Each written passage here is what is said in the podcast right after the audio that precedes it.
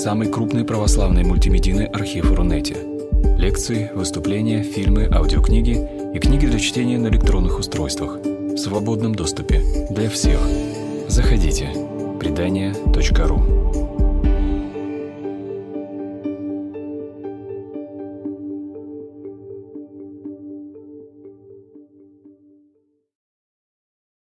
Добрый день, э, дорогие друзья, дорогие зрители.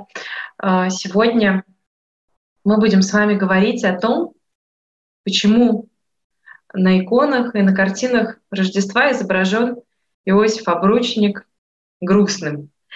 И эта лекция стала возможной благодаря фонду предания, который, который предоставил нам и площадку, и вообще организовал эту трансляцию и запись э, лекции. Э, после лекции можно будет ее в любой удобный день, момент э, найти на сайте предания.ру и послушать еще раз, если будет интересно, или если вы ее сегодня с нами не слушаете. Вот. И все ваши пожертвования за прослушивание этой лекции идут на благие дела. А, итак, начнем. Меня зовут э, Надежда Завальная. Я по образованию историк античности, э, школьный учитель. Э, мой муж священник, отец Вячеслав Завальный. Живем мы в Петербурге. И сегодня я решила рассказать, наверное, даже вместе с вами в какой-то степени исследовать фигуру одного из главных, но в то же время второстепенных героев рождественской истории, истории Рождества Христова. А фигура это Иосиф Обручник. И а, действительно а, очень любопытно и интересно, почему же а, Иосиф Обручник — это человек земной, Отец Иисуса Христа, можно сказать, названный Отец, почему он остается всегда в тени истории, в тени даже нашего внимания. И ой, организатор отключил демонстрацию экрана. Организатор, включите мне, пожалуйста, демонстрацию экрана для того, чтобы я могла показать картинки. Э, ну, пока нам включают демонстрацию экрана, я скажу, что э, отношение к Иосифу Обручнику на Западе и на Востоке очень разное. Э, в западной христианской традиции и восточной христианской традиции. И если мы посмотрим на западную традицию, то Иосиф Обручник э, — это фигура довольно известная, особенно в Испании, Сан-Хосе. И э, в католическом мире очень много храмов, которые посвящены святому семейству. И самый, наверное, известный — это Саграда Фамилья. А, а вот в православной традиции у нас даже икону святого семейства редко встретишь, когда бы э, иконы, где изображены Мария, младенец и Иосиф. В живописи, да, это мы встречаем. А вот э, в иконописи это очень-очень редкое изображение, очень редкая иконография. И до конца ответить, почему так сложилась традиция на Востоке, сложно, не очень понятно. Но а, причину грусти Иосифа, причину и вообще внутреннее содержание, внутренние переживания Иосифа Обручника очень здорово в восточной традиции раскрывает литургические тексты. А, и сегодня мы с вами выстроим наш разговор таким образом. Мы поговорим о том, а, что мы знаем об Иосифе, обручнике в Новом Завете. А, мы поговорим с вами о том, какое место и вообще какую характеристику а, Иосифу обручнику дают священные тексты, тексты а, не только священного писания, а литургические еще тексты. И мы поговорим про изображение Иосифа Обручника в живописи и в иконах. Ну, я не могу сказать, что у нас будет такой разговор очень долгий и подробный. Нет, мы попытаемся посмотреть на это всецело, как бы на общую картину. Ну и в частности, я постараюсь вам дать такую навигацию на ближайшие службы, которые будут в православной церкви э, со 2 января. А, и навигация моя будет заключаться в том, что я вам расскажу, какие интересные, прекрасные, старинные тексты будут звучать в песнопениях и в чтениях вот этих новогодних дней и предрождественских. Ну и заранее говорю, что да, а, у нас есть замечательная возможность сходить на все эти службы, потому что мы находимся на каникулах, да, у нас каникулы, у нас нет работы, и мы можем а, вот эти первые январские службы посетить. И удивительность их в том, что они не повторяются, что эти службы только раз в год. То есть они повторяются, но только раз в год. Поэтому надеюсь, что вам будет полезен мой рассказ. И для заставки своей я выбрала четыре фрагмента из разных э, живописных произведений, где э, изображен грустный, печальный, задумчивый Иосиф. Э, все эти фрагменты взяты из больших и небольших э, композиций Рождества Христова. Может быть, что-то вам знакомо, что-то может быть незнакомо, но мы обо всем об этом поговорим сегодня. И, наверное, если вы сейчас пробежитесь взглядом от первого изображения Иосифа к э, четвертому, да, от первого к четвертому, то вы увидите очень много похожего. То есть э, это действительно такой э, шаблон, что ли, изображения святого Иосифа на иконах Рождества. Он изображается с посохом, э, вот так вот подпирает ручкой подбородок. Это такой символ задумчивости и сомнений. Э, и он весь э, закрыт, да, его порой изображаются ноги Иосифа, особенно на э, русских иконах, переплетены. Он э, весь представляет из себя такой как будто бы камень сидящий, человек-камень, весь закрытый в себе, задумчивый, погруженный в свои собственные размышления. И помещается обычно Иосиф Обручник в нижнем левом углу иконы или картины. Не обязательно только картины, но иконы тоже. А, так, что-то мне а, голова. Угу.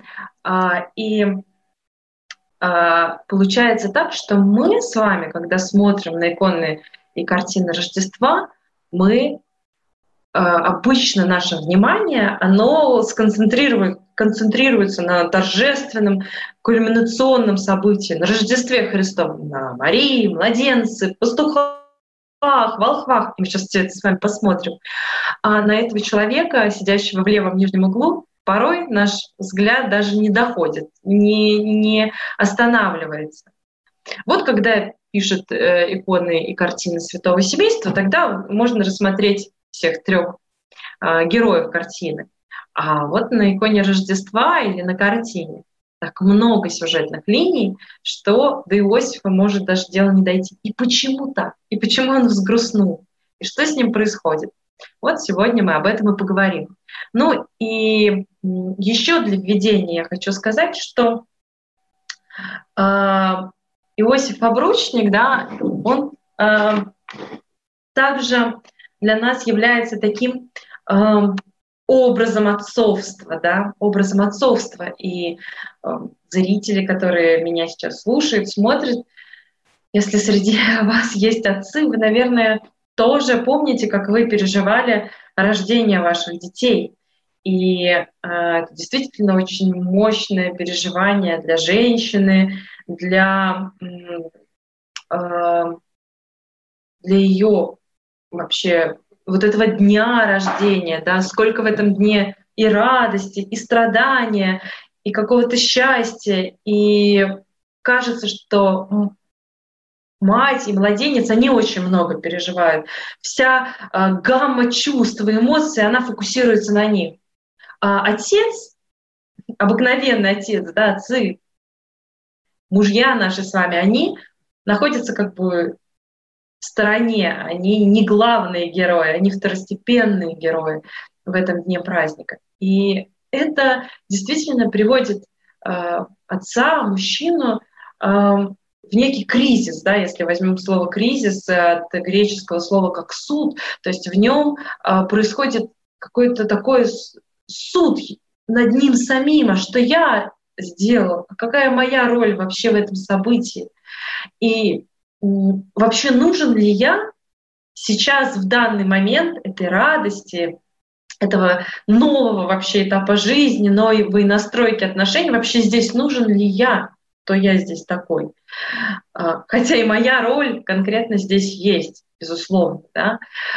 А, и это переживают земные отцы, а вы можете представить хотя бы отдаленно, да, мы не можем представить все, всеобъемлюще, но отдаленно, что переживает Иосиф Обручник, у которого очень много поводов для сомнения. И помимо этих поводов для сомнения, о зачатии Марии, мы сейчас будем об этом говорить, да, о девстве Марии, э, об отцовстве Бога, э, у него еще много сомнений насчет него самого. И это очень важный герой Рождества, который, который как будто бы немножечко незаслуженно оказывается в стороне нашего внимания. А, ну что ж, пойдемте. Ой-ой-ой, что же так? А, почему же так? Интересно, покажется ли картинка? А вот картинка, а, слайд не хочет загружаться, а тут был слайд иконы Рождества. Но ничего страшного, и кажется, нет, страшное все-таки произошло. То, что картинок я вам не покажу. Интересно, почему так происходит? Как-то как так. Не знаю. Что же делать? Эм, давайте на секундочку прервемся. Я еще раз протестирую этот момент. Очень страшный для меня, потому что демонстрация готова. А почему картинки не загрузились, я не знаю. Э, один момент. Один момент. Сейчас. Ой.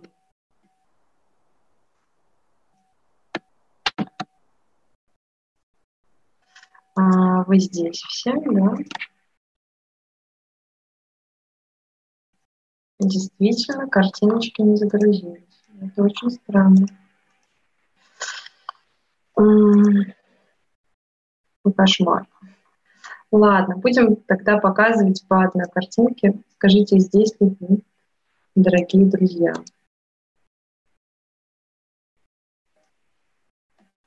Как-то не везет мне с лекциями на предании, потому что все время что-то случается, то у организаторов, то у меня. Хорошо, попробуем по-другому.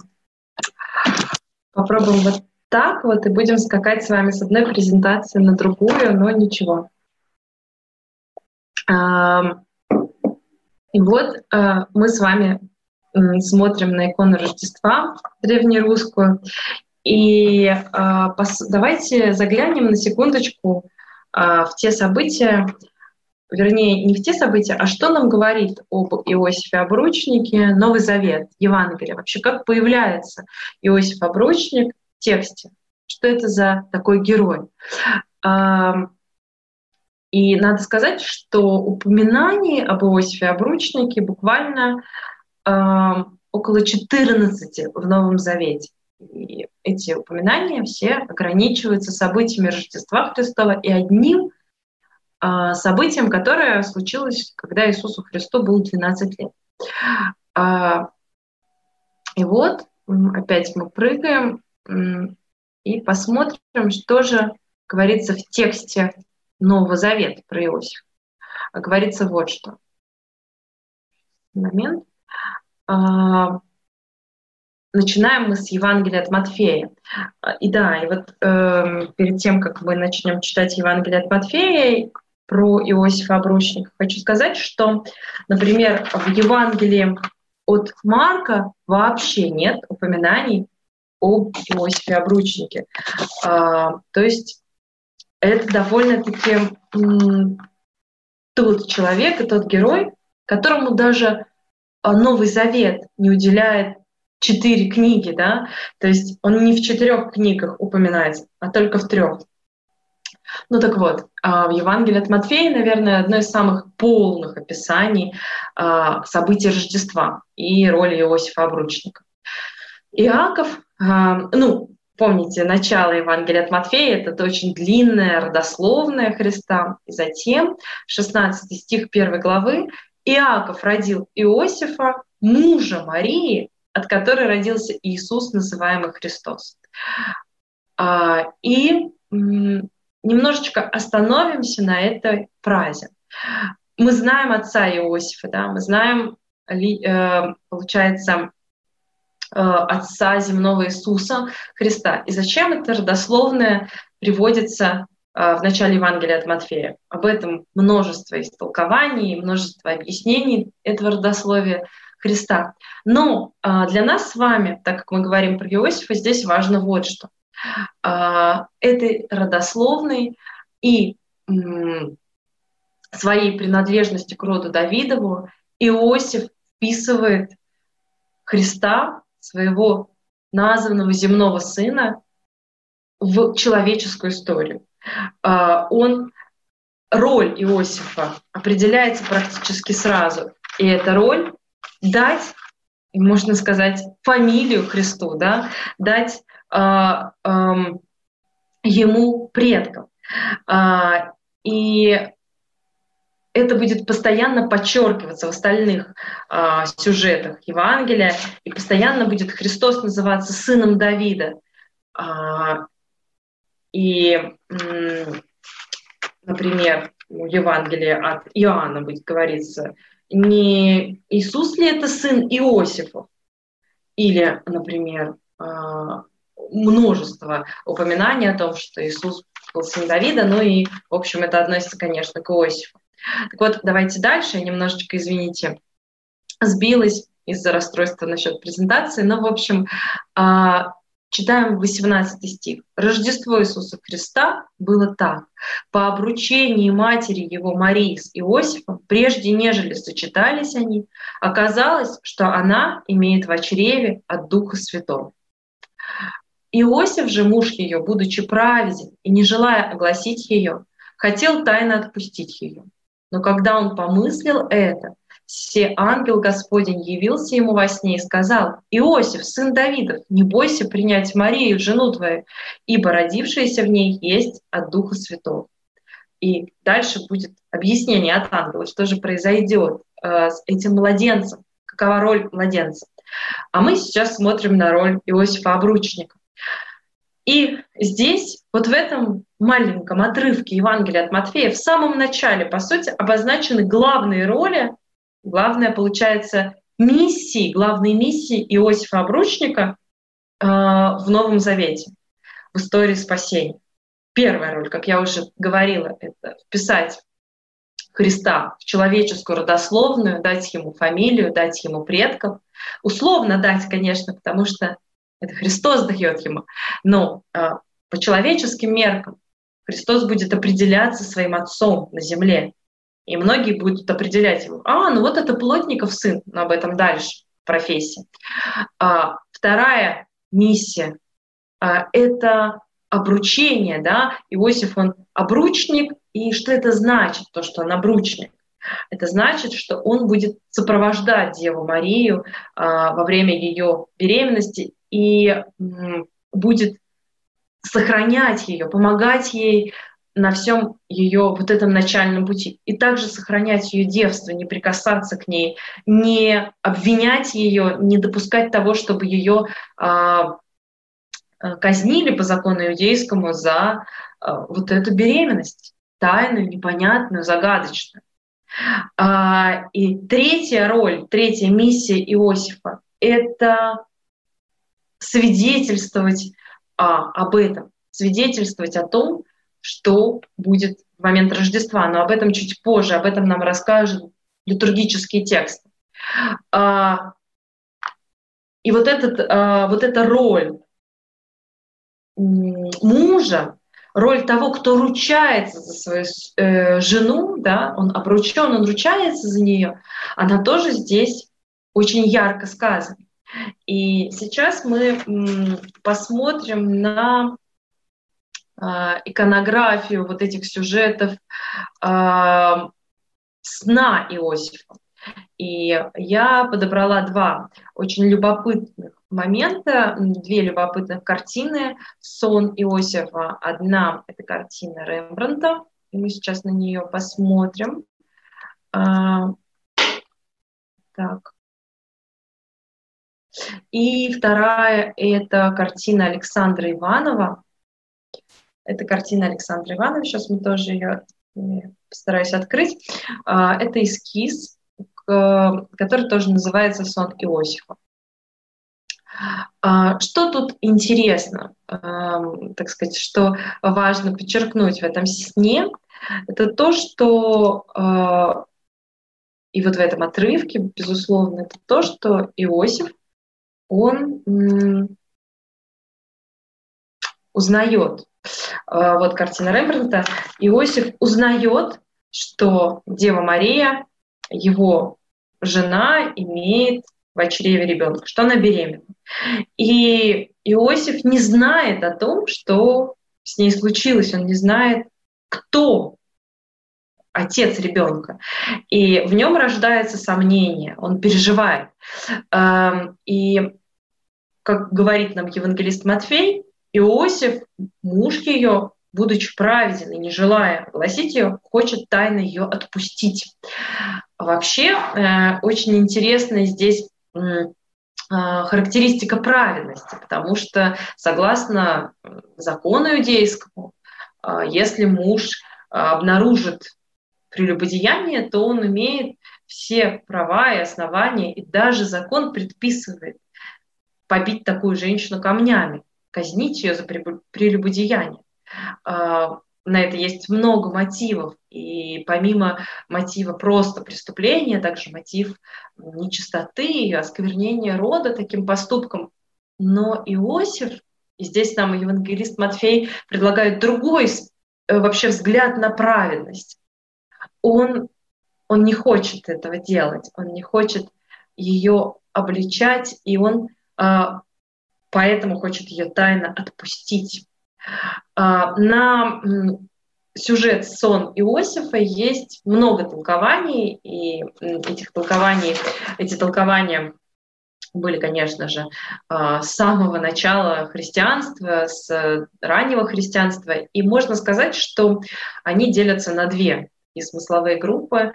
А, и, в общем-то, так и разделяются западноевропейская традиция например, Августин Блаженный, Амвросий Медиаланский и Иоанн Златоуст, они признают то, что Иосиф сомневался э, в Деве Марии, э, то, что им овладело сомнение, от кого этот ребенок.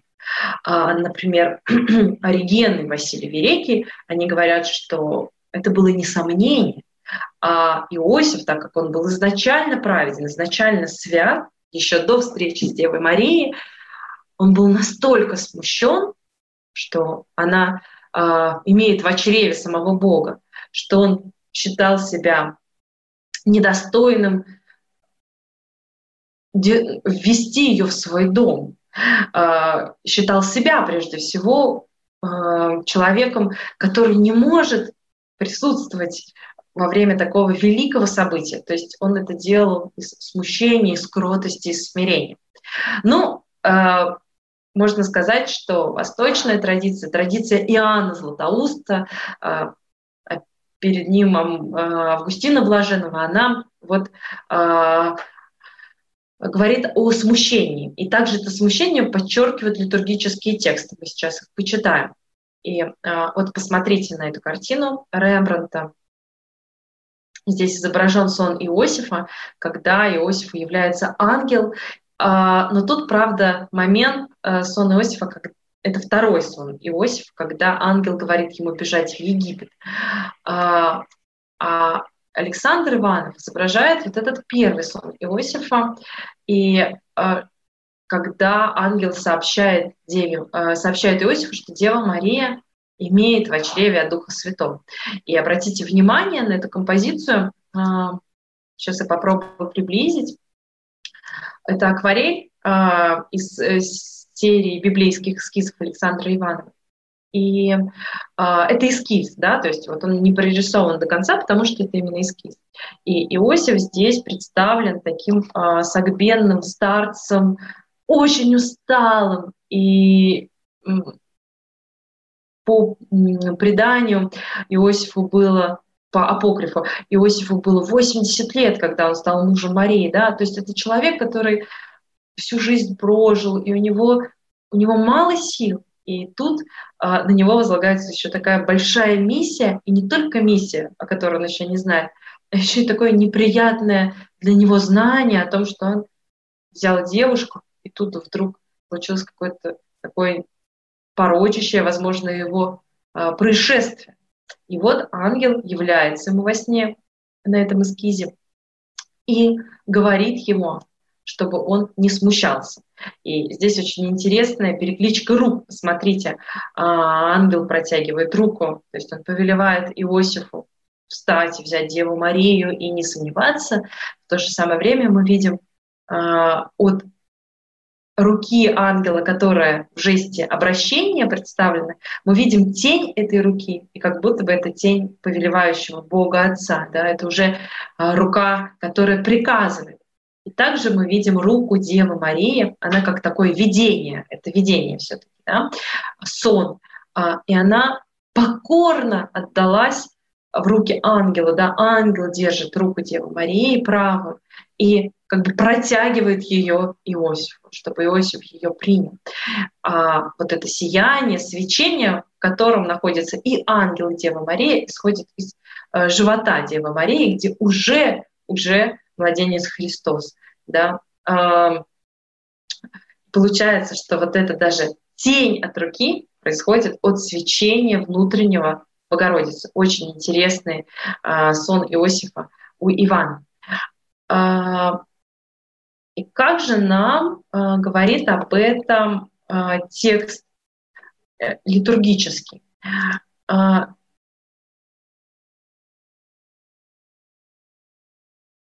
момент. Да, а, и сейчас я открою два текста, которые мы с вами посмотрим.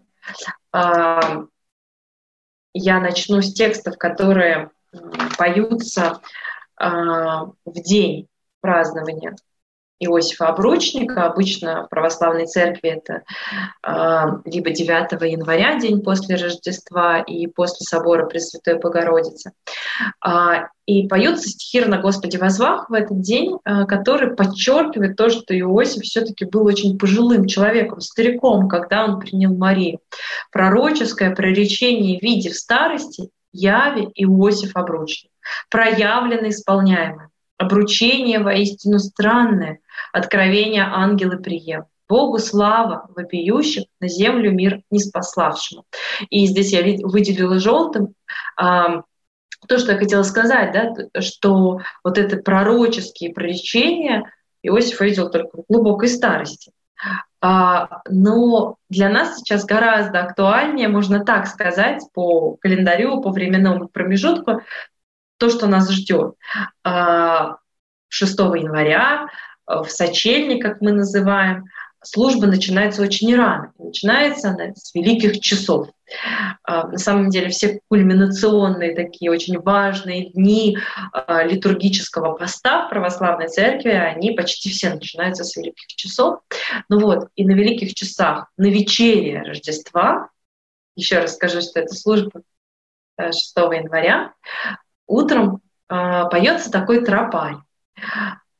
Ну, здесь я привела русский перевод этого тропаря, а пец он будет, конечно, по-славянски. Но, может быть, если вы пойдете на эту службу, вы узнаете этот тропарь. Так говорит Иосиф Деве. «Мария, что такое вижу я случилось с тобой? Недоумеваю и изумляюсь, и умом поражаюсь. Удались же тайно от меня скорее. Мария, что такое вижу я случилось с тобой? Вместо чести — позор, вместо радости — скорбь, вместо похвал — ты укор мне принесла. больше не вынести мне порицания от людей, ибо от священников из храма Господня, как непорочную, я взял тебя. И вот что за зрелище. А, на самом деле это удивительный тропарь, и потому что а, он написан по форме как прямая речь Иосифа Обручника, и эта прямая речь полна возмущения, полна негодования и недоумения, что происходит. Почему так? А, вот. И мы же знаем, что ангел ответит ему, да, Иосиф, сын Давидов, не бойся принять Марию, жену свою. Так, один момент. Да. Извините, подглядываю еще в э, текст Нового Завета, чтобы ничего не пропустить. А, и на самом деле служба на вечере Рождества, Великие часы, они с каждым часом условным, да, вот этим вот служебным, они только увеличивают а, вот эти переживания внутри Иосифа, и в конце концов на девятом часе мы придем к развязке, но об этом мы сейчас поговорим. А, простите, пожалуйста, что придется так прыгать. Я надеюсь, что потом, может быть, когда мы спонтируем это, это будет не так сложно смотреть. А, и дальше, что происходит с Иосифом, если мы двигаемся по евангельскому рассказу? А дальше ангел же ему велит идти в Вифлеем, перепись, да, он должен как э, человек из царского рода, а, Иосиф из царского рода, он должен пойти в город, откуда происходил царь Давид, то есть в город Вифлеем, и записаться вместе с Марией. А, и он идет. И в связи с этим хочу показать вам вот эту замечательную а, картину Питера Брейгеля-старшего, которая называется «Перепись в Вифлееме». Если бы у нас была с вами такая очная лекция, я бы вас спросила, найдите мне, пожалуйста, здесь, определите, где здесь Дева Мария с Иосифом. У Питера Брейгеля всегда так очень сложно найти главного героя и понять вообще, чему посвящена картина. Мы смотрим, и кажется, что это обыкновенный нидерландский городишко, э, не очень богатый, снежный, зима, и э, все заняты какими-то своими делами, где-то лошадь утопла в снегу, кто-то катается на замерзшей реке тазу, э, кто-то просто переходит ее как будто бы вброд, но на самом деле сан, на санках какой-то свой э, сундук перевозит. Э, все заняты своими делами. Тут и петухи что-то клюют, и мы можем блуждать глазами по этой картине, не подглядывая на э, этикетку, и потом только прийти, конечно же, сюда и начать судорожно думать, а что здесь происходит, кто здесь главный герой, где столпились эти люди. Э, но и тут нет главного героя в левом углу картины, хотя здесь есть человек, который за всеми как будто бы подглядывает из окна, да, и какая-то толпа, и наш, может быть, такой русский менталитет сразу хочет встать в очередь, нас побуждает. А главный герой картины Иосиф и Мария, которые пришли на эту перепись, они на самом деле изображены в центре этой картины, в центре композиции. Вот они. Но мы, скорее всего, увидим с вами их в самую-самую последнюю очередь.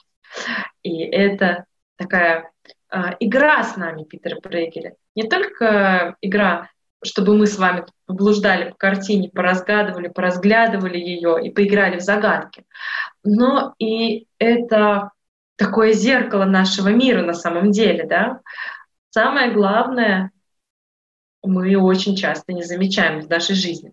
И вот Иосиф идет послушно на перепись в город Вифлеем где и родится Христос.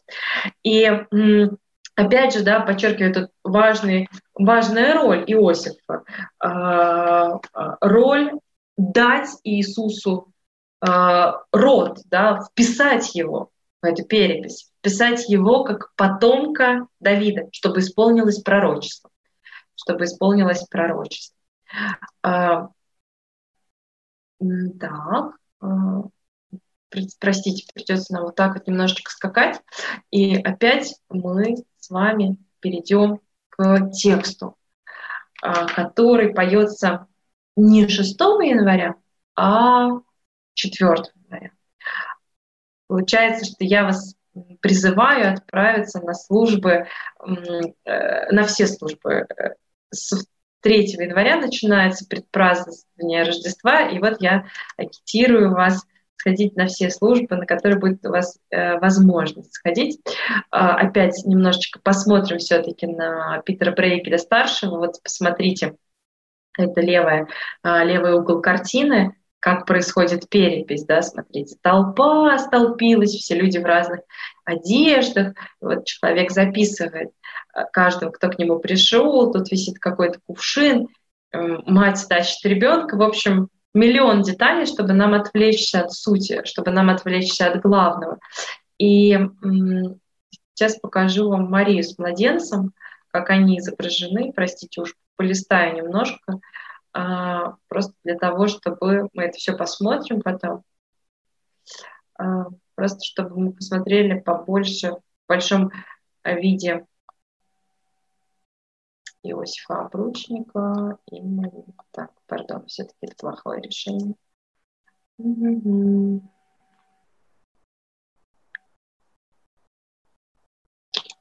Вот, нашла.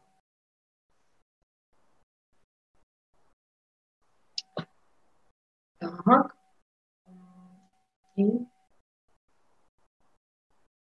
Вот посмотрите, да, а, центр картины я показывала, а, перепись в Вифлееме.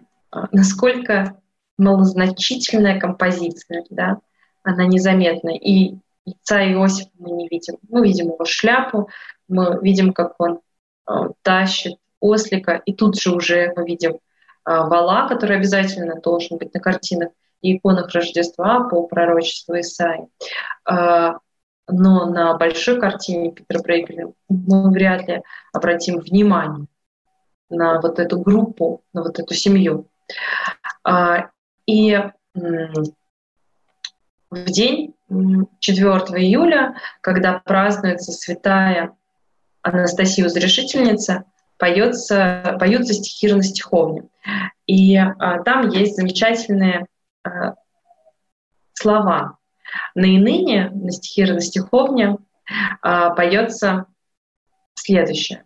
«Не дряхлуй, Иосифе, зря мою утробу, узришь его, рождаемого от меня, и возрадуешься, и яко Богу поклонишься, Богородица глаголоши по своему обручнику, хотяще родите Христа. Сию воспоим глаголюще, радуйся, обрадованная, с тобой Господь, и тебе ради с нами. А, на самом деле это очень умилительное обращение уже Богородицы к Иосифу. Да? Мы слышали, как Иосиф к Деве Марии обращается, а теперь как Дева Мария к Иосифу. Она говорит, не дряхлуй, что значит не старей, не поддавайся старости, Иосиф. А, когда ты смотришь на мою утробу, на мой живот, и для нас, для людей, которые а, живут ожиданием и нарастанием этого ожидания через эти тексты, а, для нас это тоже такой вот звоночек, чтобы и мы не дряхлели, да, пост заканчивается, и в этот момент нам нужно, нам нужно еще больше ожидать, нам нужно еще больше подготовиться к этой встрече. А, ну и, конечно, вот этот акцент на старости Иосифа, на его возрасте, и вот этот глагол «не дряхлый», он, конечно, очень такой нежный, нежный славянский глагол.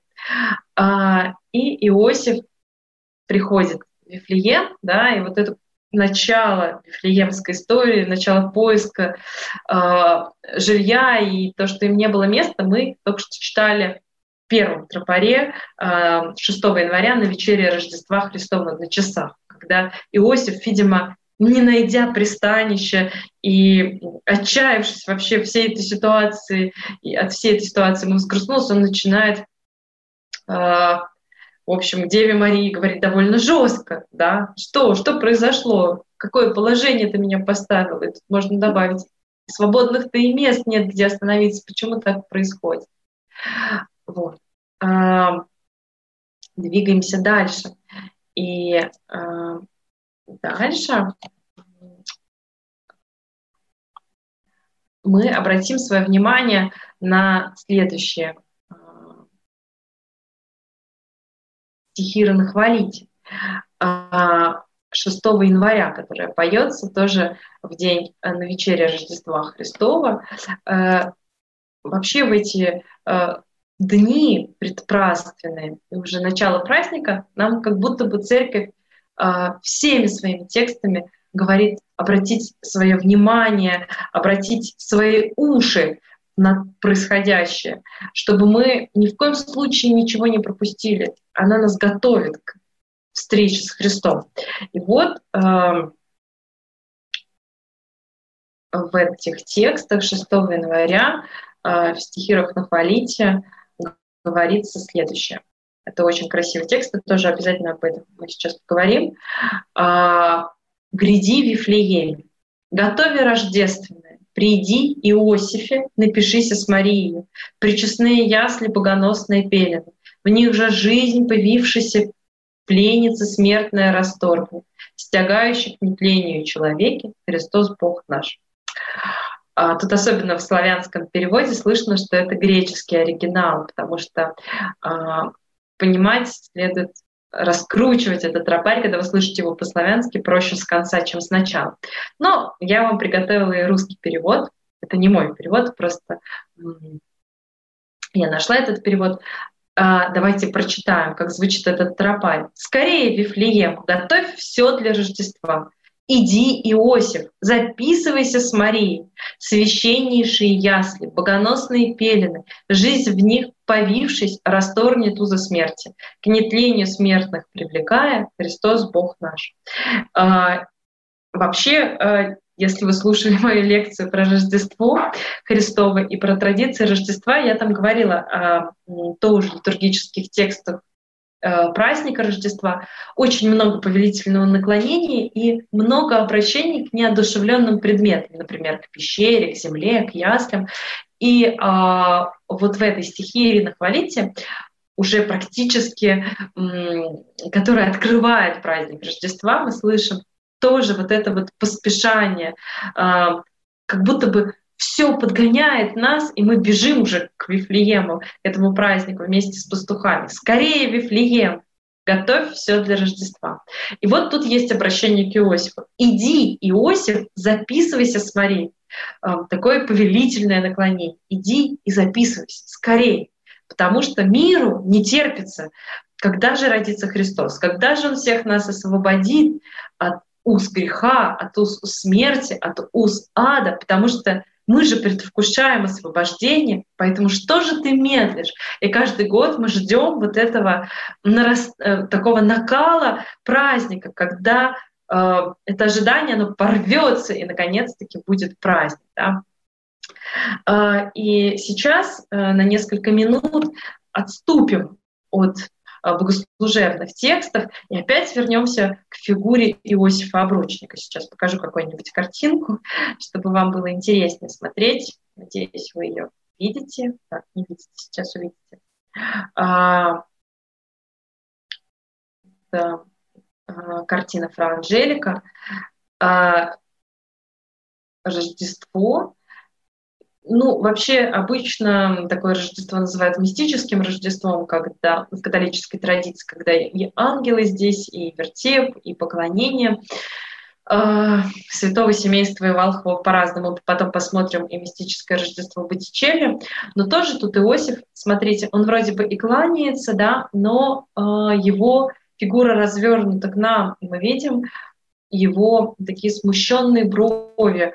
Э, он задумался, да, он сжался, как будто бы весь рядом с младенцем. Он как будто бы немножечко отвернулся, чтобы решить этот вопрос в себе.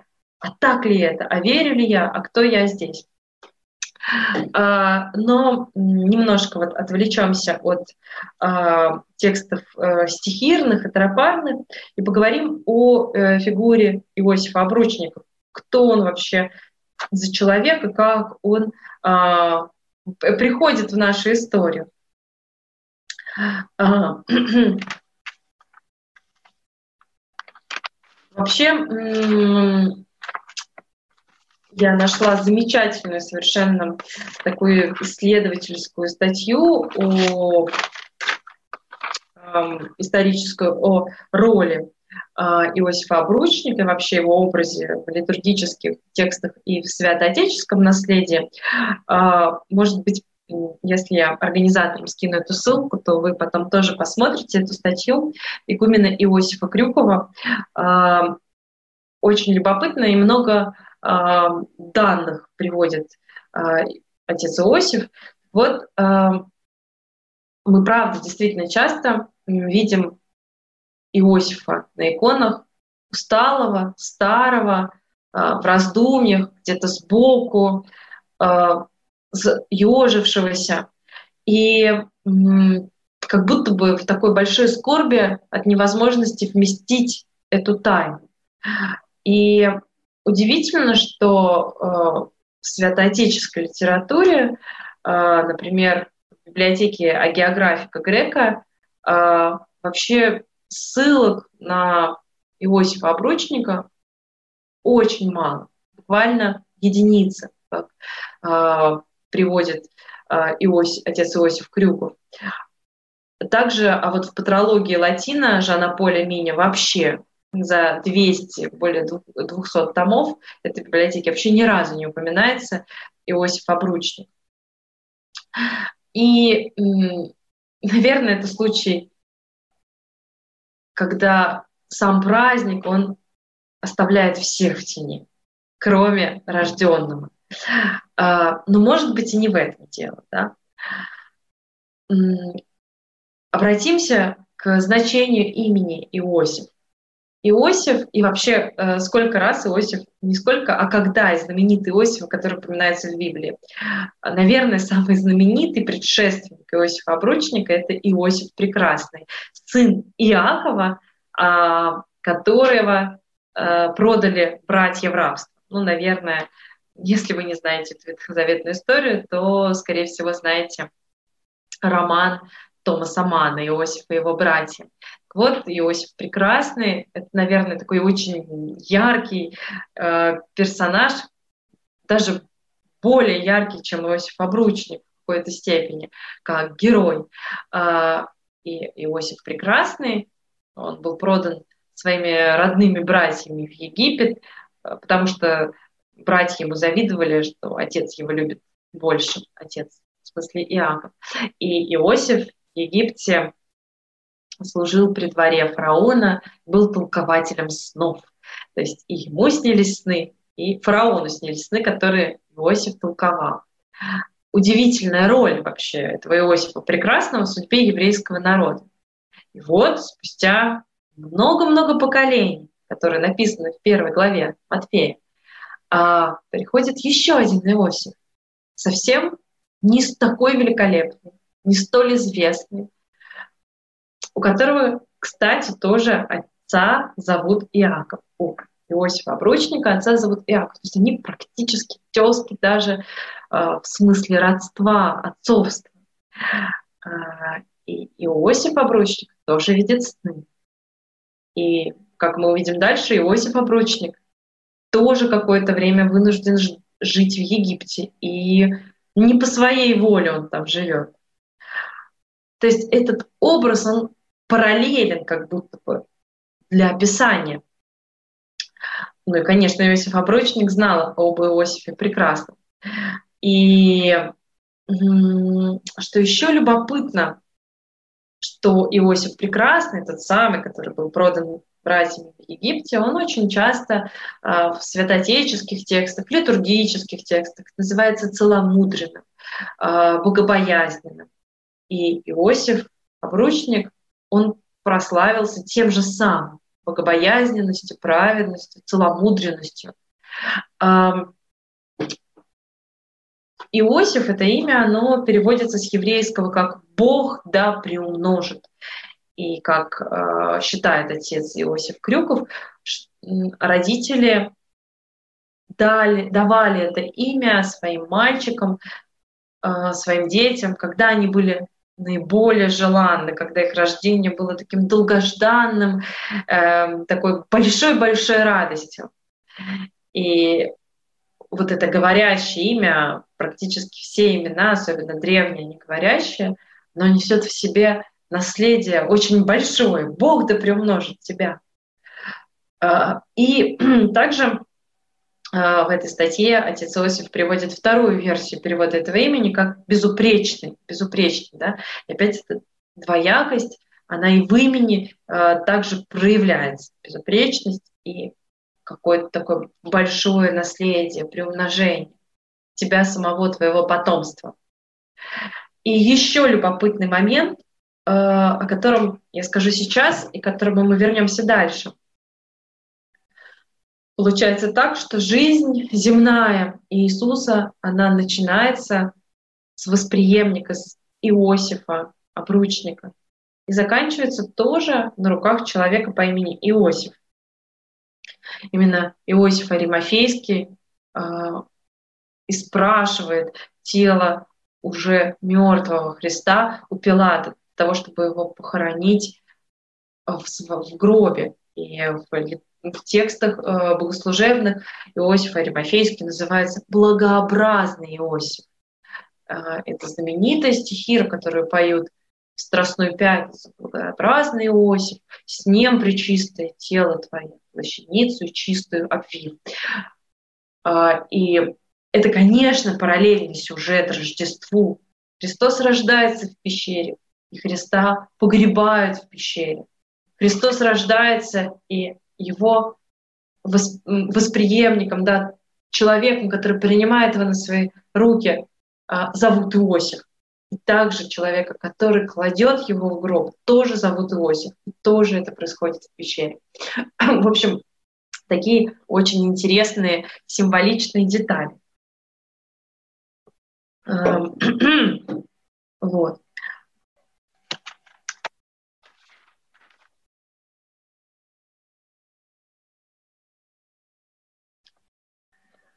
Что еще хочу я рассказать про Иосифа? Сейчас расскажу. Так. И теперь мы э, перейдем к опять, э, вернее, ну да, перейдем в том смысле, что опять поговорим об этом, о роли Иосифа как человека, который дает Христу родословную, который дает ему, ну, грубо говоря, фамилию, да, если можно так сказать, фамилию. А, это очень важно, да, а, для, особенно для древнего мира, а, чтобы ребенок имел, имел свою, так сказать, э, историю предков. Это важно, и поэтому это подчеркивает и евангелист Матфей, который переводит, приводит, вернее, целый перечень родственников Христа, начиная от Адама и Евы и заканчивая Иосифом Обручником. Это невероятно важно. И вот а, вы видите такую икону на экране, которая называется «Древо Иесея». А, кто такой Иесей? сколько имен я вам тут наговорила. А, Есей — это отец царя Давида, и у Есея было много сыновей, в том числе и Давид, и они жили в Вифлееме, это был такой мелкий городочек, э, совершенно неважный и не особенно э, великий. В общем, это было довольно долго, и именно к Есею пришел пророк Самуил и э, сказал, что его сын Давид будет будущим царем Израиля. И прямо во дворе дома Иисея помазал царя Давида на царство. А, так вот, здесь вот, в лежачем таком положении изображен как раз-таки пра-пра-пра-пра-пра, много-много раз, пра дедушка Иисуса Христа, Иисей. И вот от него тянется такое древо, который заканчивается как раз Христом. А, и здесь перечислены все родственники Иисуса Христа, которые э, перечисляет евангелист Матфей.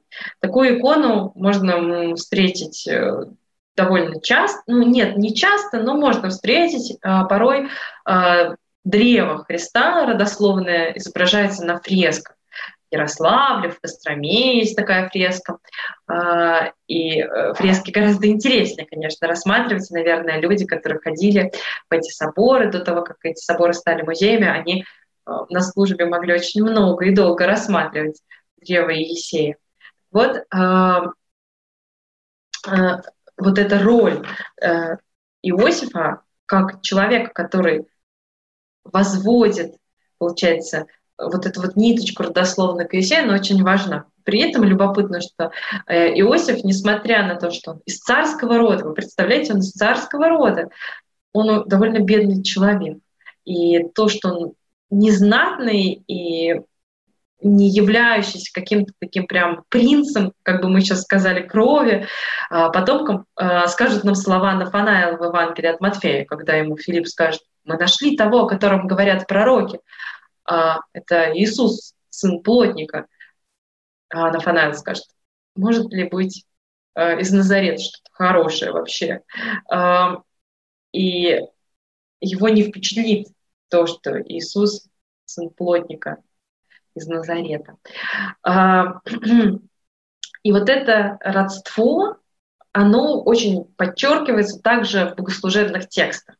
И одна из миссий, про которую я еще не сказала, Иосиф, это сообщить царю Давиду о том, что в его роде уже родился Мессия. А, так как Давид — это тот, от которого начинают отсчитывать а, приближение Мессии, и до сих пор евреи, которые верят в то, что Христос Мессия, не ждут из рода Давида Мессию, да, то э, для христиан Христос уже пришел, да, Мессия уже э, родился и совершил свой спасительный подвиг. Так вот, э, Иосиф, он в текстах он еще и должен сказать Давиду, сообщить ему о том, что все исполнилось, все очень здорово. Давайте посмотрим на эти тексты. Так.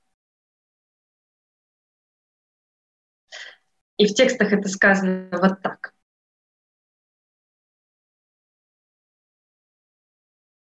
Сейчас. Момент.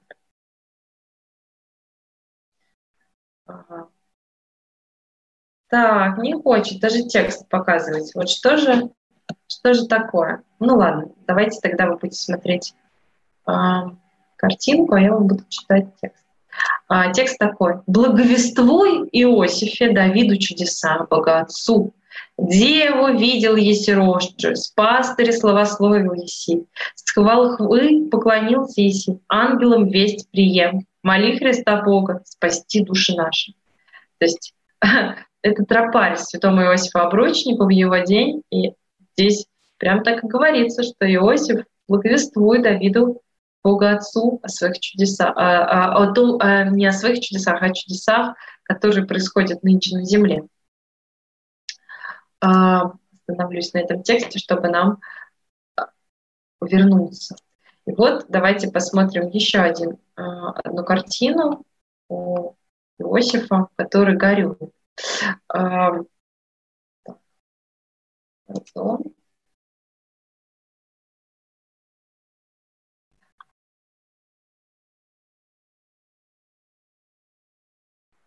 И посмотрим на Джота.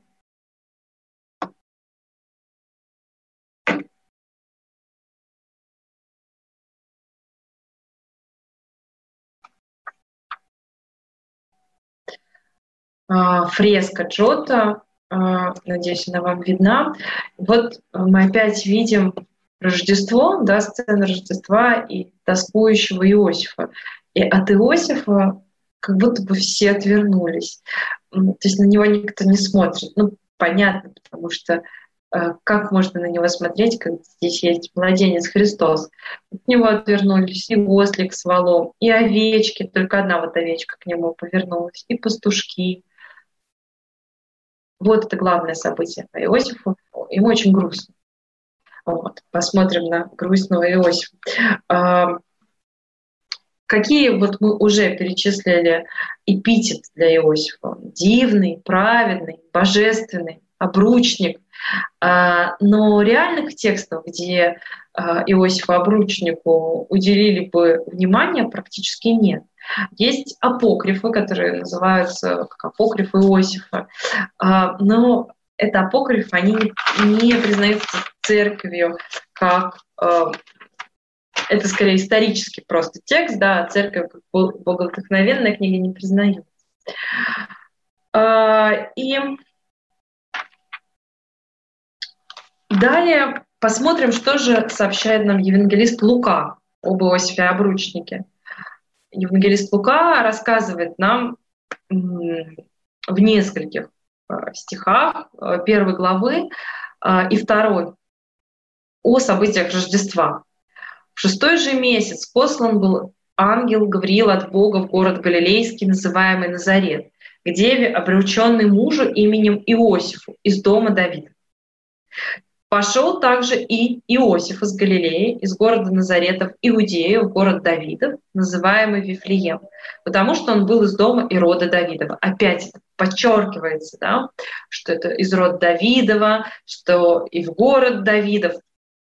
И поспешив, пришли, нашли Марию. И, а, и дальше уже у нас 16 стих 2 главы, это событие Рождества. И а, вот в событиях Рождества евангелист Лука, он просто перечисляет Иосифа как одного из тех, кто был рядом. Вот.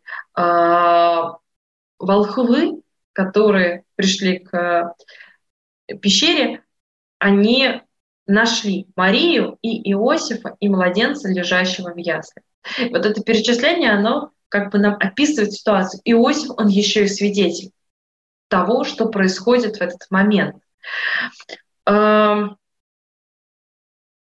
у евангелиста Марка, как я говорила, не упоминается э, Иосиф.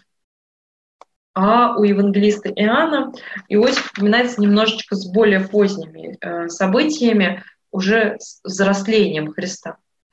Э, еще хочу показать вам несколько картин грустного, грустного Иосифа, но перед тем, как мы перейдем к Боттичелли, давайте посмотрим на следующий тропарь. э, царских часов 6 января. Да? То есть вот мы уже, я просто так для структуры э, прочитали первый тропарь э, на э, первом часе царских часов, где, где была прямая речь Иосифа к Деве Марии, довольно такая обличительная, строгая, резкая.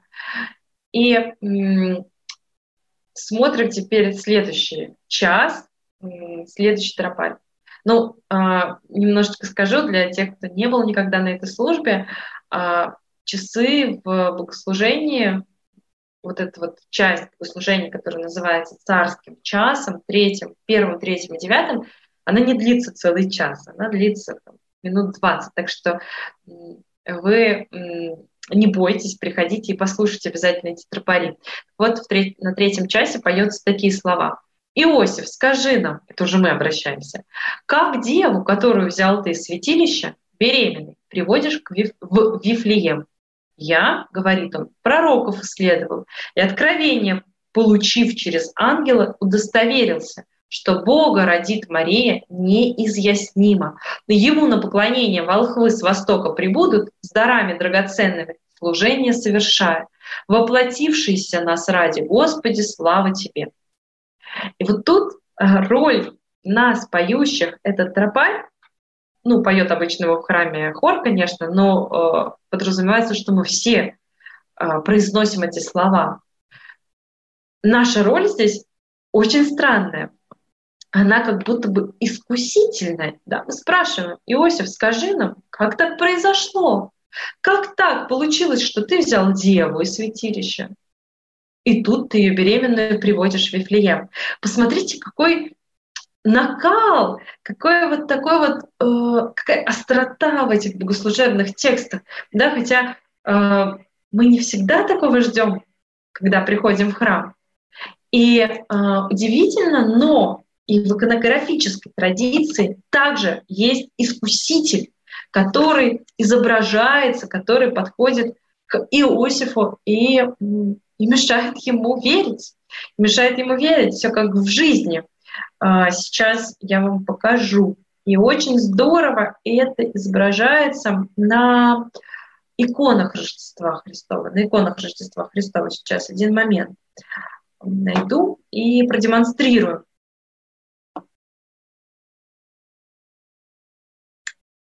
Так, икона Рождества. Давайте вот это посмотрим.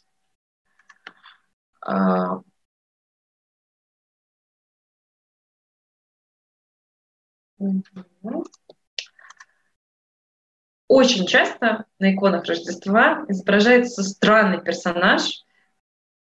А, вижу, что как-то я зависаю, да? Очень часто на иконах Рождества изображается вот здесь такой странный персонаж а, в такой какой-то шкуре с посохом, который подходит к сидящему и грустному Иосифу и что-то ему говорит.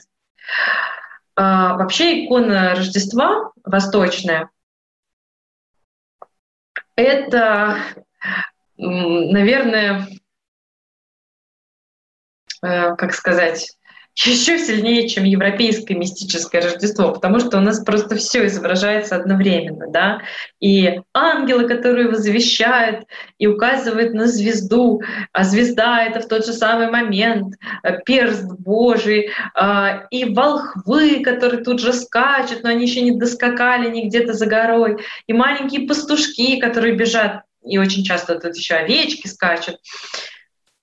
И сама пещера Рождества вот в, такой, а, в таком углублении, в черноте лежит а, белый, совершенно а, как снежный, в снежных пеленах малыш, да, и здесь вол и осел смотрят на ясельки, в которых лежит Христос. Сразу должно вспомнить стихотворение Саши Черного. Ну и, конечно, Дева Мария, которой после э, изнурительных родов э, усталая лежит э, и отдыхает. И, но вот эта икона очень интересна тем, что Мария здесь смотрит не на Христа, она смотрит в сторону Иосифа, она с ним разговаривает или она молчит, но переживает за то, что э, Иосиф не может пока что принять, или наоборот с ним происходит вот это принятие, так вот в этот самый момент очень сложный, кризисный для Иосифа, момент глубочайшего одиночества на самом деле, к нему подходит искуситель. И в разных версиях это герои разные, то ли это сатана в образе пастуха, а, но в основном эта версия говорится, да, то ли это сам вот черт, а, и порой он изображается в виде демона, который искушает Иосифа и сеет в нем сомнения о непорочности Девы Марии, о ее девственном Рождестве, о том, что она и по Рождестве Христа осталась девой, и до Рождества была девой. И Иосифу здесь очень трудно. То есть представляете, сколько сколько напряжения в иконе Рождества. То есть не то чтобы напряжение и смысла, и, и, и старания, и желания, и, и движения, да, то есть у волхвов одно забудь, заботит, как прийти к тому месту, где, куда указывает звезда. А, Иосиф заботит совсем другое, ему здесь очень тяжело. Дева Мария, она переживает какие-то свои другие чувства, материнские, и здесь еще есть одна сцена, она тоже апокрифическая и очень интересная, но об этом я не буду рассказывать в этот раз. Об этом, может быть, расскажу как-нибудь в следующий раз, или вы сами посмотрите. Так вот, здесь есть искуситель. И получается, что на третьем часе мы этот мотив искушения, мотив ну, такого настроения искушения, мы его слышим э, в тексте. Вот. А, и идем с вами дальше. Посмотрим, раз мы посмотрели на икону э, русского Рождества, э, посмотрим, посмотрим с вами на мистическое Рождество Боттичелли. Мистическое Рождество Боттичелли. Действительно, это э, потрясающая картина, которую Боттичелли написал уже в конце своей жизни. И это видно. кто знаком с творчеством Боттичелли, что это довольно поздняя его работа, наверное, не столь легкая, как рождение Венеры или весна, но тем не менее, посмотрите, какой здесь Иосиф. А, до этой лекции я даже не обращала на него внимания. Но, наверное, это один из самых ярких образов э, искушаемого Иосифа. Он вообще закрылся. Он как будто бы положил свою голову на руки, на локти, и, и он тоже здесь как такой съежившийся камень.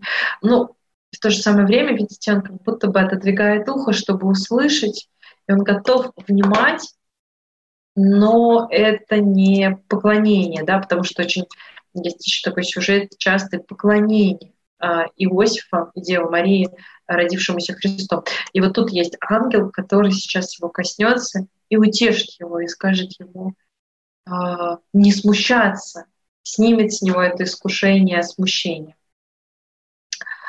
А, ну, а мистика, мистичность, да, такая здесь заключена вот в этом ликовании, а, гармонии, а, самой композиции, хороводе ангелов.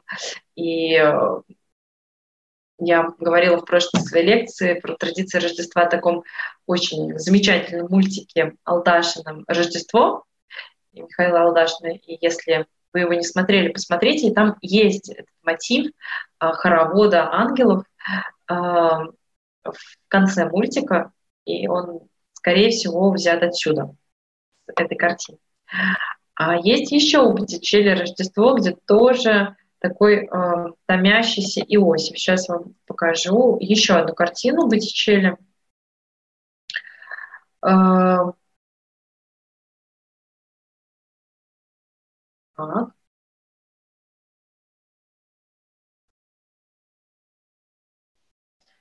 Вот, посмотрите, да, тут, э, тут Иосиф уже в той привычной позе сомнения, которые мы с вами смотрели. Но тут интересна картина еще тем, что тут есть Иоанн Креститель, который на полгода старше Христа. Видите, он уже почему-то бегает. Вот, э, и он бежит Христу как предтеча. Вот. Ну и, как всегда, вол и осел. Тут, э, в этом плане композиция привычная нам.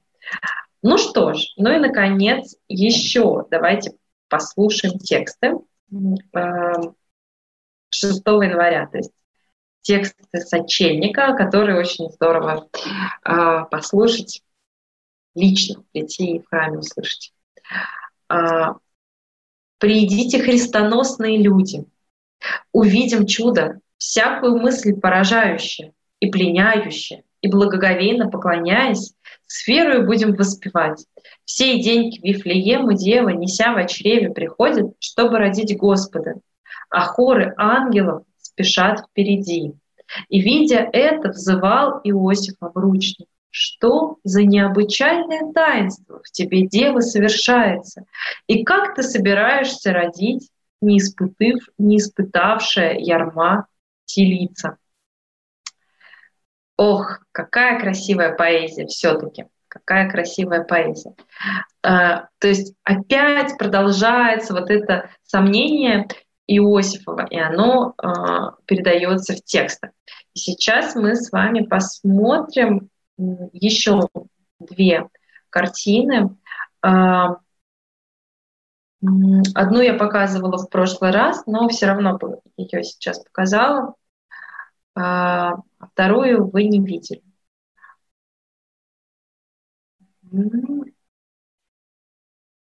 Про диаманты это такая композиция, где также Э, содержится не только Рождество Христово, но и его распятие. Так и называется эта картина.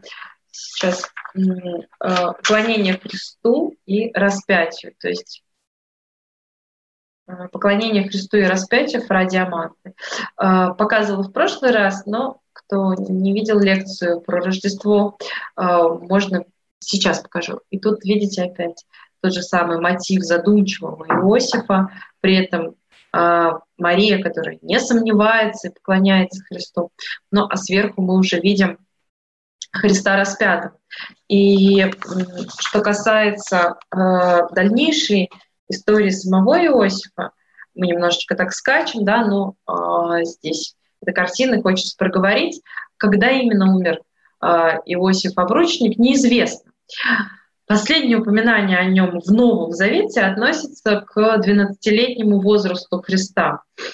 А, конкретно это рассказывает евангелист Лука, и он говорит, что во второй главе, в 43 стихе, когда же по окончании дней праздника возвращались, а, остался отрок Иисус в Иерусалиме, и не заметили того Иосиф и матерь его.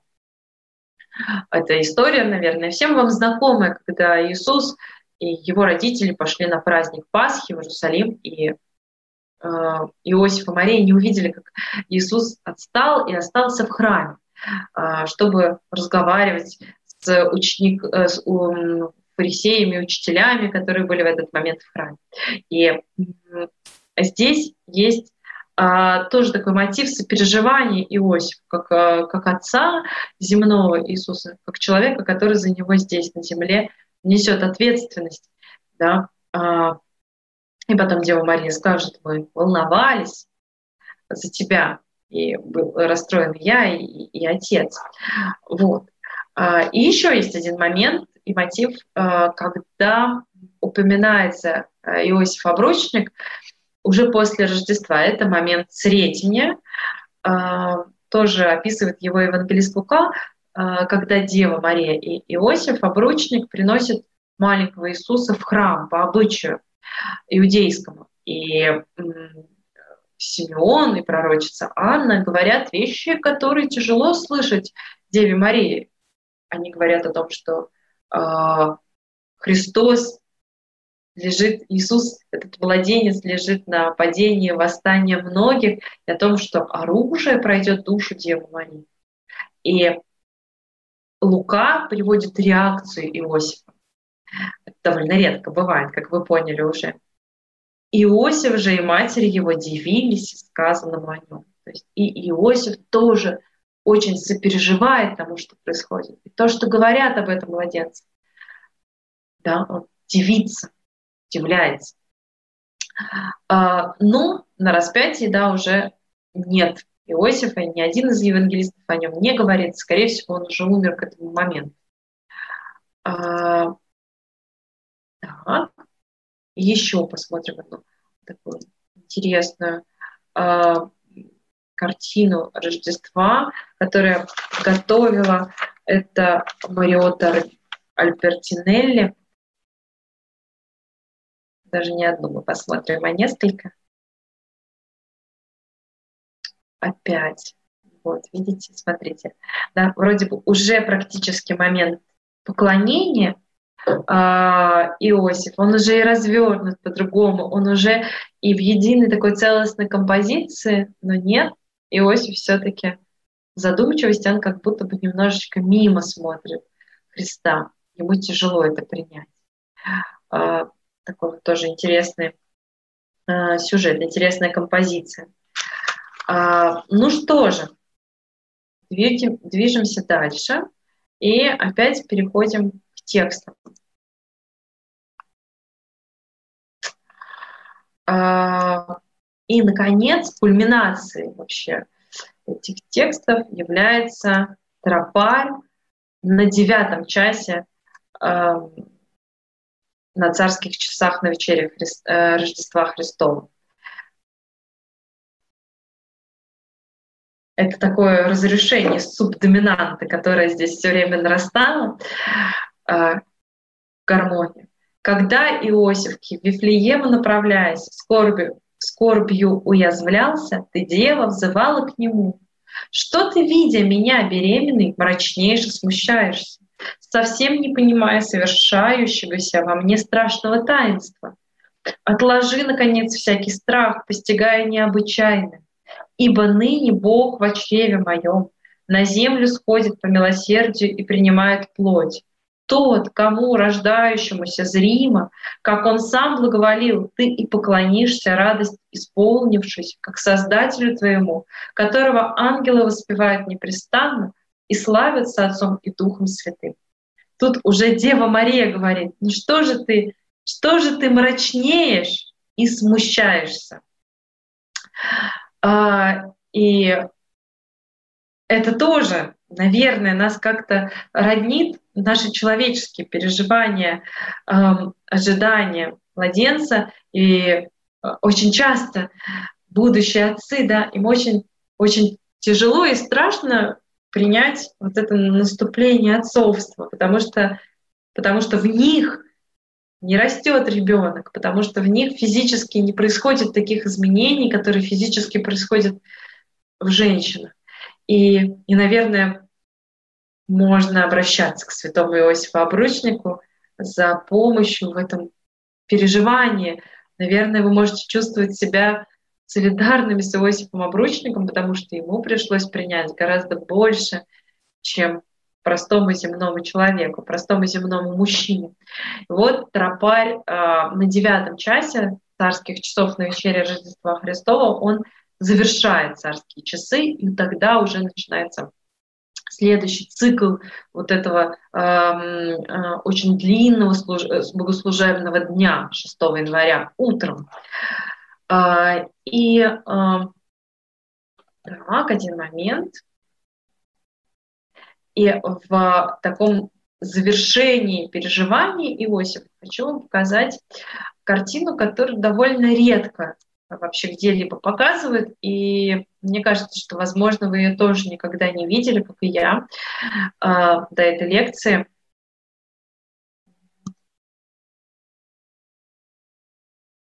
Это картина, которую написал а, Илья Ефимович Репин «Святое семейство». И посмотрите, как на что тут здорово обратить внимание. Вообще тут э, есть Тут не очень много деталей, да, но они, в общем-то, говорящие. Мария, младенец. Здесь самое, наверное, такое примечательное, самое острое — это взгляд младенца в глаза Иосифа. Вот эта линия, как смотрят друг на друга эти два человека, один из которых еще при этом и Бог. Вот. Э, ну и что говорит нам тут о Рождестве? Звезда, которая заглядывает в хлеб, в окошко, бычок. Да, в общем-то, и все. В общем-то, и все очень бедное рождение ребенка в бедной-бедной еврейской семье, хоть и царского рода. Но вот этот взгляд, он как будто бы кладет всему конец. И Сейчас я бы хотела вам прочитать одно стихотворение, которое посвящено Иосифу Обручнику. А, но прежде чем я его прочту, хочу сказать, что Иосиф Обручник, да, он, э, как, мы уже сказали, как я уже сказала, что он главный, но второстепенный герой, э, он также редок и в художественных интерпретациях как отдельный герой. Но очень часто люди пишут э, о каких-либо героях, потому что э, их с ними что-то связывает. Вот, например, э, богослов, ученый, про которого я говорила, э, отец Иосиф, э, забыла фамилию сейчас, вспомню, Крюков, да? Ну, почему он занялся историей Иосифа Обручника, не потому ли, что его нарекли в монашестве Иосифом, так и Иосиф Бродский. Иосиф Бродский э, — это поэт, который э, писал каждый, каждый год, каждое Рождество стихотворение э, в подарок Богу. И издан рождественский цикл э, стихов Иосифа Бродского — но много, немного, ну, несколько наверное, даже много все-таки стихов, не изданы из этого рождественского цикла, который сам Бродский не издавал, это было просто в черновиках, но эту традицию он свято хранил. Так вот, Иосиф Бродский, он а, проводит параллель как бы ассоциирует себя с двумя Иосифами. Как раз-таки это Иосиф прекрасный, который был продан в рабство. Но тут понятно, нужно знать биографию Иосифа Бродского, и это вполне очевидно, почему он проводит эту параллель, потому что он был выслан из Советского Союза и э, не имел права возвращаться, и поэтому он считал себя тоже в какой-то мере изгнанником. Хотя жилось ему неплохо за границей, так как и Иосифу Прекрасному в Египте. Вполне они оба нашли себе место на чужбине. Но вот эта тоска по родине, она роднила его Иосифом прекрасным. А второй мотив а, это Иосиф Обручник. И у Бродского а, ассоциация самого себя с Иосифом Обручником, она не так ярко выражена, но она есть. Например, в стихотворении «Сретень». Потому что когда мы читаем это стихотворение, которое посвящено, кстати, Анне Ахматовой, а, там перечислены все герои, кроме Иосифа. И когда вы дочитываете до конца, становится совершенно ясно, почему. Потому что рассказывает сам Иосиф о том, что происходит в храме. Потому что это стихотворение идет от лица Иосифа. Но и в двух э, стихотворениях рождественского цикла тоже упоминается Иосиф, но он просто перечисляется как один из героев. Уже не от его лица это произносится. Но, конечно, для Иосифа Бродского Иосиф и обручник, а, и Иосиф Прекрасный. Это такие очень значимые святые, значимые герои. А, ну, а мы возвращаемся к этому строгому взгляду младенца на Иосифа Обручника и прочитаем сейчас стихотворение не Иосифа Бродского, а другого поэта XIX века. Сейчас скажу. Райнера Марию Рильке. Вот. Сейчас, один момент, посмотрим.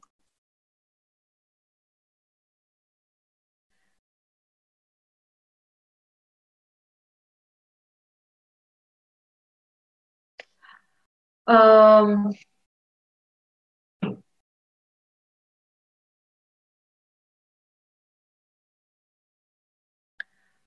Называется это стихотворение «Гнев Иосифа».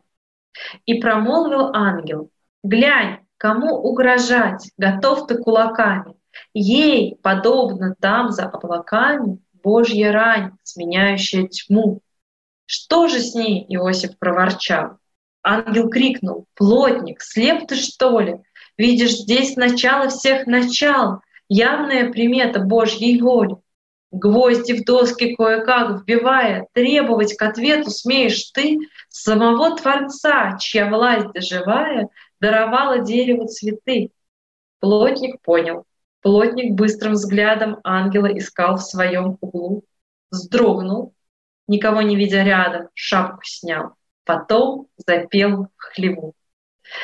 А, и вот это такая жесткая остановка Иосифа, которую передает Рильке, и очень конкретная для плотника, она заканчивается тем, что Иосиф начинает петь в хлеву. И мы переходим к заключительной части э, моей лекции о том, что заканчивается, э, так сказать, богослужебная текстология на той ноте, что Иосиф присоединяется к ангелам и начинает восхвалять родившегося Иисуса. То есть это такое разрешение как раз-таки этой субдоминанты он присоединяется к ангельскому хору. И вот несколько таких текстов. «А, «Слава Вышних, лице ангельсти и Вифлееме Иосифа представши глаголище, с ними же благоизволившего воплотитеся воспоим». Или, да, а, следующий текст. Иосифа, праведного, дева, обручника, с Давидом Иакова, достодолжно воспоем, сиибо праведную, ходивши стезею, достигоши небесной обители, достойно ликующийся ангелом, нас простят согрешение оставления. Я забыла сказать, что все эти тексты относятся к службе праздника 9 а, января, когда вспоминается Иосиф, царь Давид и Иаков, брат Господень. Иаков, апостол Иаков, брат Господень, это сын Иосифа от первого брака. И в этой службе, то есть это еще идут святки, как раз-таки раскрывается нам секрет, как же как же примирился-то со своим сомнением Иосиф, как он вышел из своего сомнения. А вот так. Ну и, наконец, значит, третий текст, да, Волсви же верую с Иосифом вопиют Давиду чудеса, богатцу. Иосиф присоединяется и к волхвам тоже. Ну и, наконец, четвертое. С волхвы росшемуся поклонимся и с ангелом, и со, и со ангелы и Иосифом ликуем, боголепно взывающим. То есть мы тоже можем присоединиться к Иосифу, который с ангелами ликует, поет э, боголепно взывающий слава Вышних Христу Богу. Вот, э, это еще не конец. Э, и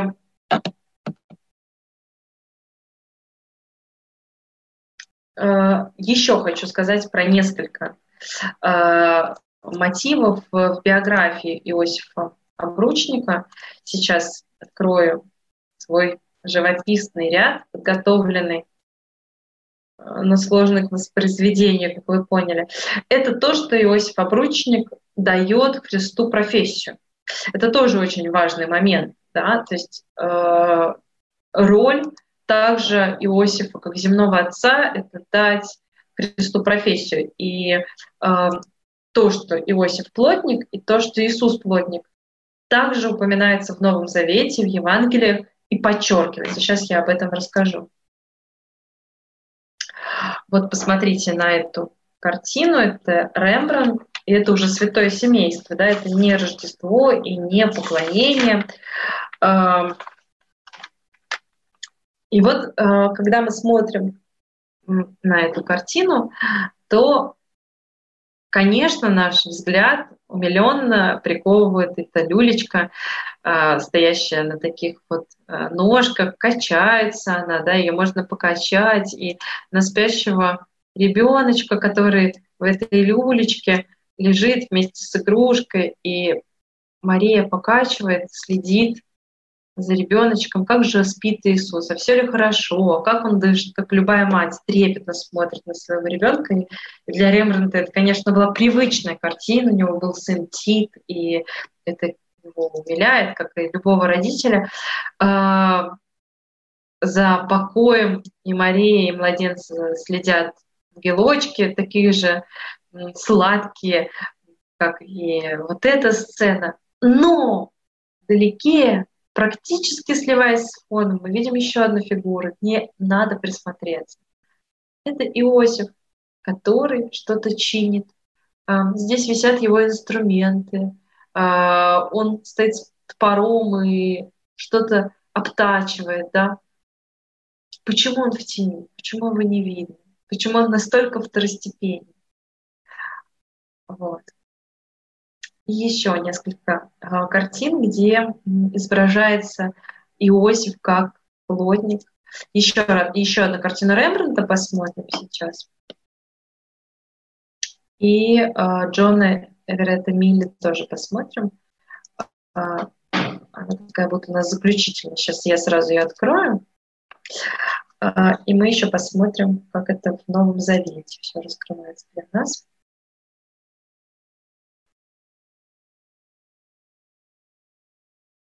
Так.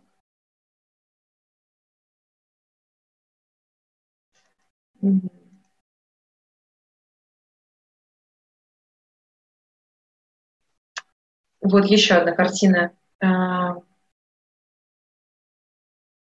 Рембрандта, которая, а, ну, также «Святое семейство». Очень интересно, что она с занавесочкой, да, это такой мотив театральный немножко.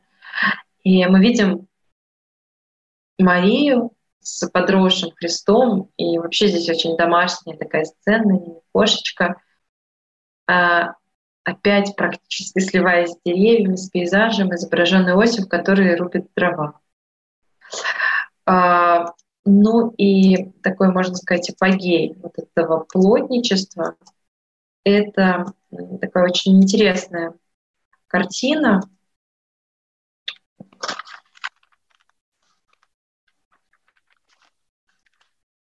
картина Джона Эверетта Милли, которая вообще изображает мастерскую Иосифа. Так вот, немножечко, пока вы рассматриваете эту картину, поговорим о плотничестве. Да. А, в Евангелии от Иоанна Филипп находит Нафанаила и говорит ему, мы нашли того, о котором писали Моисей в законе и пророке, Иисуса, сына Иосифова из Назарета. И говорили, а, да, Иисус, сын Иосифа из Назарета, это 45 стих 1 главы, и потом Нафанаил ответит на, эти, на эту фразу Филиппа. Из Назарета может ли быть что хорошее? А, потому что действительно это немножечко как будто бы оксюмарон звучит в фразе Филиппа. Мы нашли того, о котором писали Моисей в законе и пророке. Вы представляете, да, какое, а, какая величина, какое ожидание. И дальше пояснение Иисуса, сына Иосифа из Назарета. Что это? Вот. А, и Нафанаил будет, ой, как поражен встречи. И в шестой главе Иоанн упоминает, и говорили, а, значит, те, кто слушал Иисуса, не Иисус ли это сын Иосифа, которого отца и мать мы знаем? Как же он говорит, я сшел с небес?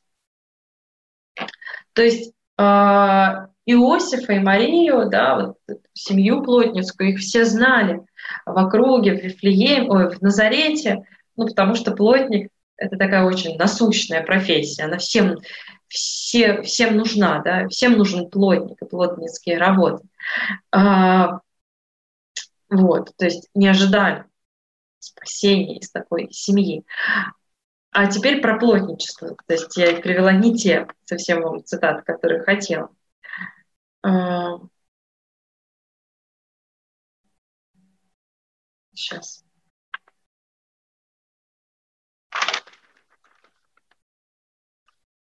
А,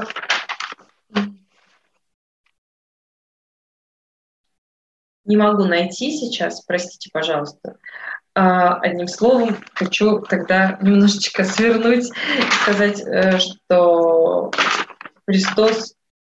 Да-да-да, нет, нашла, нашла, что Христос как плотник да, а, как сын плотника упоминается в Евангелии от Матфея в 13 главе, в 55 стихе. Не плотник ли он? когда спрашивают про Христа. И в Евангелии от Марка в 6 главе, в 3 стихе говорится, не плотников ли он сын. Хотя Марк сам э, Иосифа самого не упоминает, но вот эту профессию подчеркивает. Э, и вот на этой картине мы видим мастерскую Иосифа. Это картина, относящаяся к такому направлению художественного прерафаэлита. И эта картина утрирована смыслом. Да? А, что происходит на этой картине? Христос поранился, Иисус поранился маленький. А, и у него, видите, ранка в ладошке. А, и Мария, она его утешает, она жалеет его. Вот так вот проникает этот такой мотив умиления, да, иконы. А, и Иосиф пытается посмотреть, видите, он держит эм, не младенца, а держит Иисуса за ручку и пытается разглядеть, ну-ка, ну-ка, покажи эту ранку. Ну, конечно, эта ранка сразу нас наводит на э, сигматы, на крестное страдание Христа. И Здесь же есть Иоанн Креститель, который несет воду, чтобы омыть эту ранку. И Иоанн Креститель уже в такой шкурке одет. Пророчец, ой, Анна, мать э, Иоанна Крестителя, она пытается убрать этот гвоздь, который поранился Иисус.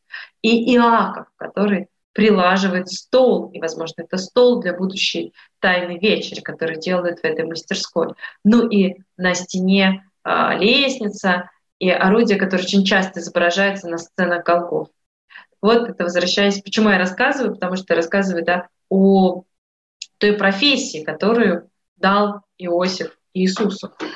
А, Ну и заканчивая наш разговор о Иосифе, а, я хочу сказать, что да, во-первых, конечно же, позвать вас всех на службу, на службы э, перед Рождеством, в которых так ярко и особенно выразительно э, говорится об Иосифе Обручнике, потому что э, в день Рождества и в последующие дни мы о нем как будто бы и не вспомним. А, сейчас еще покажу несколько фрагментов, которые я не показала, но очень хотела и приготовила. И потом мы прощаемся с вами. Да, и послушать, конечно, тексты. Тексты, э, которые почитать их заранее, наверное, которые будут петься в эти дни. И хотела я вам сказать, да, о взрослении Христа, о том, что взрослого Иосифа, ой, в смысле э, э, Христа со взрослым Иосифом, обручником, изображать, полюбили в западной традиции, в восточной традиции это не очень свойственно. И хотела с вами поделиться вот этой э, очень умилительной картиной из Перу, где Иосиф ведет маленького Иисуса за ручку. А у Иисуса здесь э, в корзиночке разные принадлежности, то ли краски, то ли э, кисточки, то ли какие-то другие предметы. А у Иосифа обручника, видите, лилия вообще это символ Девы Марии, может быть, они идут маму поздравлять. А, ну и, конечно, привлекает внимание одеяние такое прекрасное, торжественное, и очень пестрая у Иосифа и маленького Иисуса. И еще одно изображение Иосифа хочу показать. А, Эль Греко очень любил также изображать а, Иосифа. И у Эль Грека есть вот такая картина. Сейчас мы ее тоже посмотрим.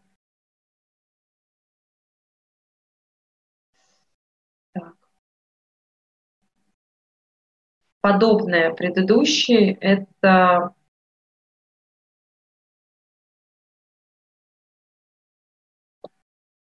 Иосиф с младенцем Христом, уже не с младенцем, с таким отроком Христом, они идут куда-то путешествуют, и их посыпают ангелы с неба цветами и надевают венцы. Ну и вот святой Сан-Хосе, это, конечно, любимый святой такой испанский, перуанский, э, южный святой, можно сказать. И Иисус, видите, тут в такой вот э, курточке, в платье изображен э, как принц. Как принц. Они идут очень красиво. Так, да, и, наконец, э, покажу вам заключительную изображение — это положение, эскиз Александра Иванова и Иосифа Аримофейского.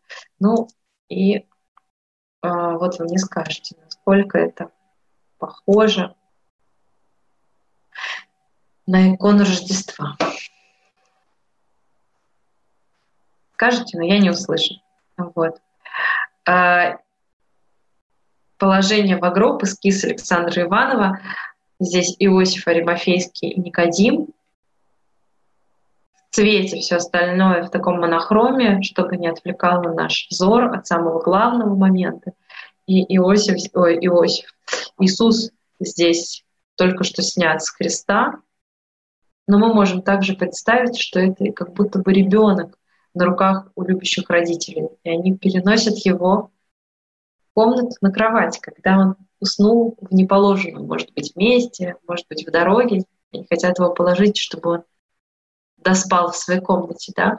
То есть мотив, э, история Рождества и история погребения, положения в гроб — это такие зеркальные сюжеты в Новом Завете, и не случайно там и там присутствует человек по имени Иосиф, который воспринимает, то есть принимает на свои руки Иисуса, да?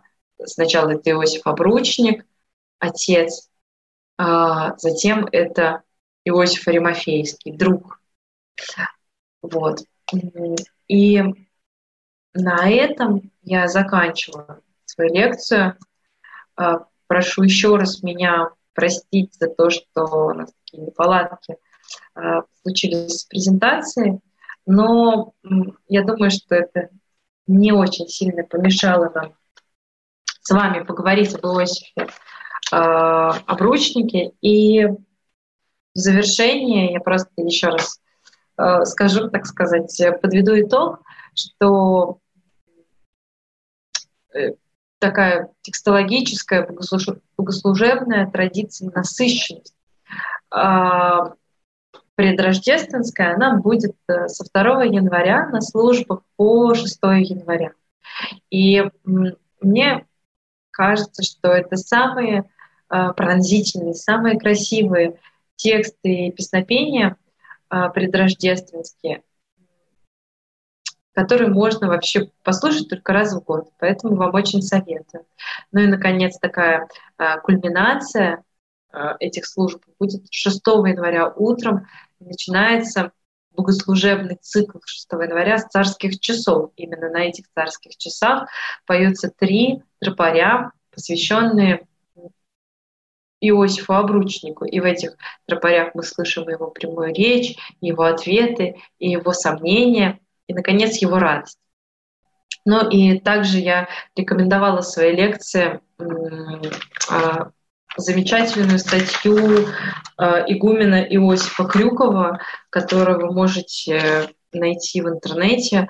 А, какие-то части из этой статьи я брала и пересказывала, но э, считаю себя не вправе все пересказывать, поэтому очень рекомендую прочитать, потому что отец Иосиф в своей статье рассказывает и про святоотеческую традицию, то есть про то, как э, праведный Иосиф интерпретируется святыми отцами Иоанном Златоустом, Василием Великим, Ефремом Сириным, э, Бедой Достопочтенным. И это очень-очень интересно, правда. Поэтому очень советую эту статью. А, и, наконец, советую вам еще раз пересмотреть сюжет Рождества Христова и уже обратить внимание на грустного человека, сидящего в нижнем левом углу. Это грустный Иосиф, который очень скоро, буквально через одну минуту, присоединится к хору ангелов и начнет с ними петь. Да, и также я упоминала мультик Михаила Алдашина, который называется «Рождество», и который тоже я рекомендую всем перед Рождеством и взрослым, и детям посмотреть. Большое спасибо вам за внимание. Извините за технические неполадки. Надеюсь, что э, вы оставите э, свои отзывы и также пожертвования фонду предания, а, потому что он ведет такую большую благотворительную деятельность, помогает очень многим-многим людям. Большое спасибо, до свидания.